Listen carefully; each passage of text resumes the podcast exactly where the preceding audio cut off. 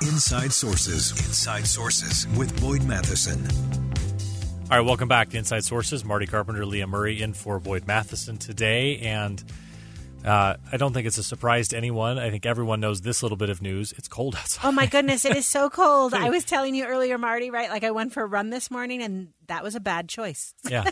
So I'm, I'm looking at my watch. Uh, 21 degrees is what it's telling me right now. That's that's really cold. And cold is like there's an inconvenience to it, right? And there, there's like we can all sit here and kind of complain about the cold, but for a lot of people in our state, too many people in our state, the cold is like a real life and death kind of challenge, especially those who you know are are homeless. Right, no, exactly. Because I was freezing and I did my cute little 12 minute jaunt because I was like, this is way too cold to be out here and there's Yeah. something wrong with me. And I went home, Yeah. right, where it was warm Yeah. because I had been running my heat, right? So, yeah, there are people who don't have a home to run to at the end, you know, I mean, or Yeah. at all, right? So they are just going to be out there in this five degree, 21 degree weather right Yeah. now. Overnight, it got down to single digits. I think some places were minus digits, Yeah. right? Um, so we've got Wayne Niederhauser, the state homeless services coordinator, also the former Utah Senate president, to help us talk about this issue. Welcome to the show.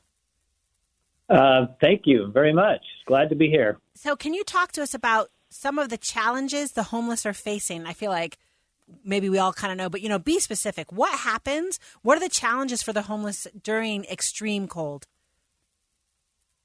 It, it's staying warm. Simple as that. Uh, I love that.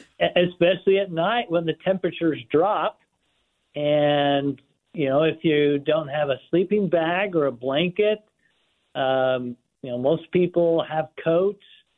Uh, then you know it's life threatening. Your life is at risk, and so we're trying to mitigate that as much as possible. One of the things that's been done to help mitigate that is building a, a warming center. I wonder if you could help us understand. Uh, maybe it's just obvious because of the name, but help us understand like what is a what is a warming center? How does that differ from like a shelter, and and you know how helpful is that in these times? Yeah, the county and the city and the state got together with uh, Unsheltered Utah, a provider, and we opened up the Central City Rec Center last night. And not just as a warming center, which is mostly a place where you go to get warm, but they were the, the people that came were able to sleep there last night in warmth. So I'm wondering, just talk to me a little bit. I was reading the article on KSL.com um, talking about the First United Methodist Church and a group of advocates trying to have a place there for homeless to go to come in from the cold. But in the article, it says it can only operate several days at a time. Is it? Can you just explain to me? Is it the case that you, right, that a church cannot welcome homeless people in in the evening? Is there some kind of statute that prevents that from happening? Uh, there might be some city ordinances that Okay. affect, um, and you know that's a, a city issue. Uh, but the Methodist Church has uh, graciously, on many nights this winter, opened up their uh, their church, the lower level there, so uh, people experiencing homelessness could spend a night on a cold night, and they've had at times 40 to 80 people. Uh, uh, sheltering at that church, and we appreciate that very much.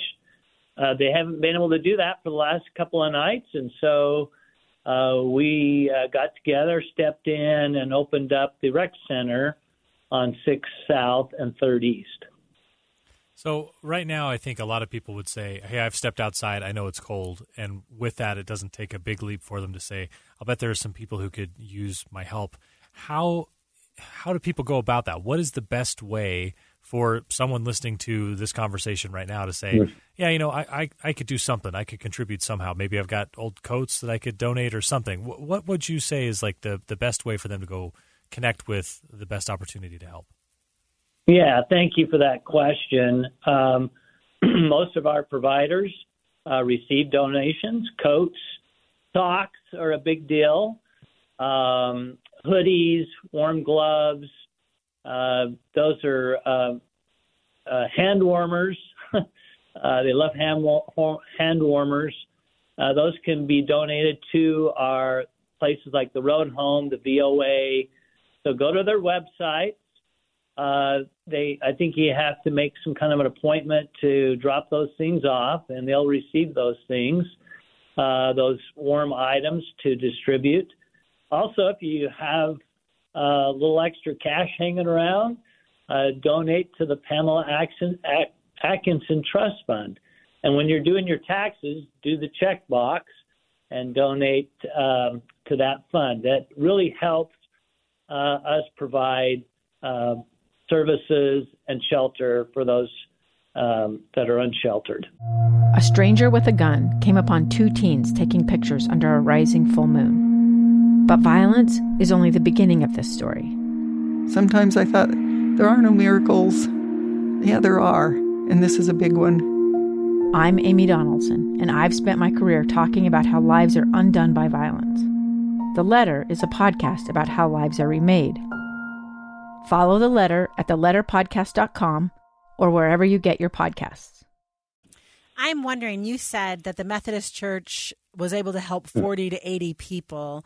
Um, and I'm wondering, I feel like the point in time count, which is where I think we kind of count all the people we have who are homeless, doesn't happen until next month. So maybe we don't have a denominator. But I'm wondering if you could tell us you know, how many people didn't get into a warm sh- shelter Monday night, or were you able to meet the needs of all of our homeless community? Uh, no, you're not. I mean, there's a lot of people that remain unsheltered for a lot of reasons. And, and some have had a bad experience in the, the shelter or something, and they decide to remain outside. Uh, but we get data every week about uh, people that have been turned away from shelter. And uh, this morning we also got that data. It was uh, three to six people. There was a couple nights where nobody was turned away. Uh, so I think we're actually, you know, right there. Uh, we don't want to turn anybody away, and that's why we wanted to open up this additional shelter last night and for the next couple of nights when it's really cold. Are there any other big um, concerns, or uh, you know, don't have to be big concerns, but challenges that that uh, the, those who are trying to provide shelter or, or clothing or any kind of relief for the homeless population? Are, are there any real challenges that uh, that you run into that that may not be top of mind for like the average person just thinking about how they could be helpful? Um, well, uh, you know, they uh, I spend uh, on Friday nights with my wife. We go out and we um, do outreach with the homeless population here in Salt Lake. People just want to be noticed. Say hello. You know, recognize people. Uh, these are human beings, and you know maybe they have some behavioral and mental health issues.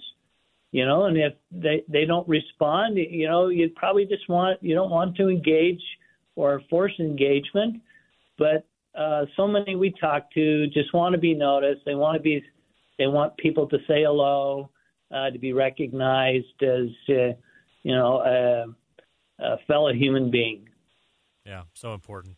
Uh, that's really, really interesting insight, and I think an important one for us. Yeah, Wayne Niederhauser, the State Homeless Services Coordinator. Thank you so much for the good work that you are doing, and thank you for being on our show.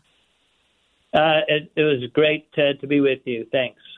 So this just kills me, right? So I love what he's saying is we're trying to get to the point where no one is turned away, right? But three to six people were, or there are people who are out in the cold because they can't, right? They don't feel safe, maybe, or whatever is happening. Yeah. Um, it, it's sort of like the the actual collision point between like trying to make the best policy you can that can work for everybody, yeah. and have the resources available for everybody, but not being able to make it fit. Like I don't, I we didn't, we probably should have asked like what what was the reason those were turned, those individuals were turned away, and maybe would have that information or not. But if they, you know, that that could be any number of reasons. Is there a certain time that you have to be in by? Is there concerns about safety for people who are in the shelter? I, I, I don't know how that goes, but like there's always.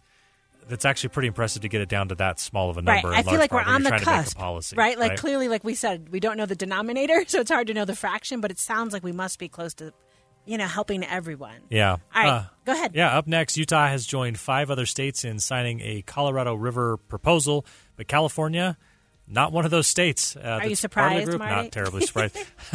we'll find out why not. Uh, more to come in hour two of Inside Sources. Stay with us.